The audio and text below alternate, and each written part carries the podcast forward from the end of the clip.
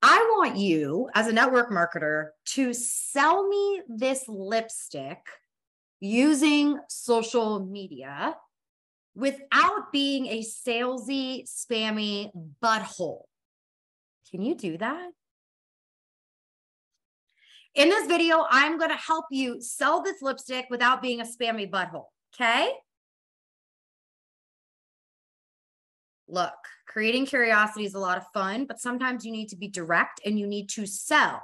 But if you're always selling and you don't know, we'll take that out. But if you're always selling, then you're really going to turn people off. So I got a pretty cool way to sell this lipstick without being a spammy butthole. And I'm going to show you exactly how. What's up? My name's Marina Simone, and I was a spammy butthole just like you probably are on social media. I literally thought that the only way I could sell my products was being like, hey, come buy my stuff. Oh, by the way, here's awesome results I had. Come and get the same results. What I found was is people don't care what this lipstick did for me. By the way, I don't sell this lipstick. It's Kylie Jenner's lipstick, and I'm wearing it right now. I don't make a dollar off of it. So you can go buy it. It's called matte liquid lipstick show off. Okay. And I don't make a dollar from this, FYI. And Kylie Jenner, you're welcome. Okay. So check this out. People don't care what this looks like on me. That might get their attention, but that's not going to get them to buy. You want to know why? Because they want to know what this is going to do for them. So if all you're doing is talking about what this lipstick's doing for you, but you're not painting a picture of what it will look like for them, it's going to really be hard to sell over and over and over again, especially if you're trying to sell to the same person a new product. So let me share with you how I would personally sell this lipstick on my stories on Instagram or Facebook or even TikTok.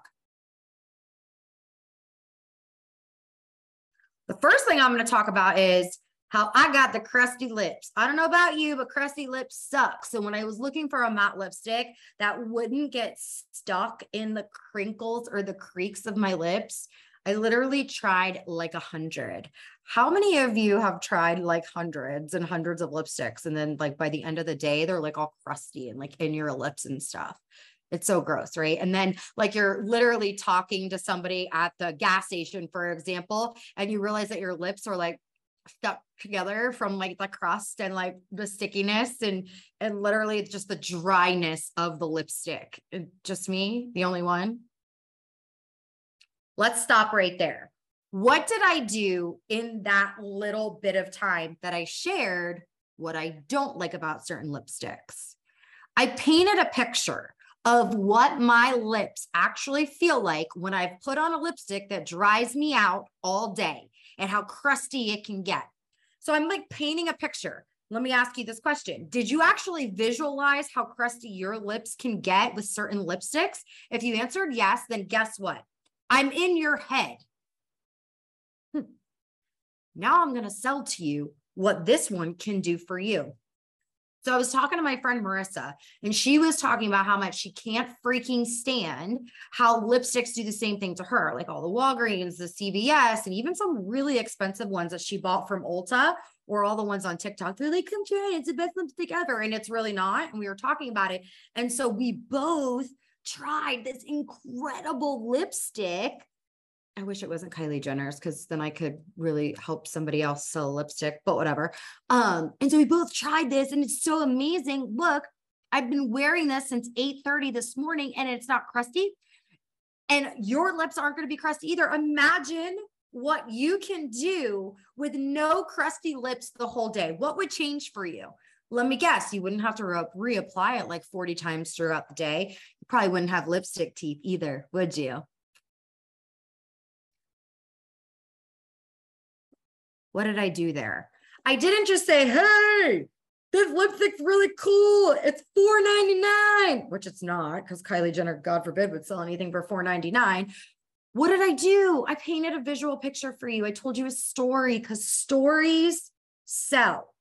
And some of you need to start telling more stories about the products that you use.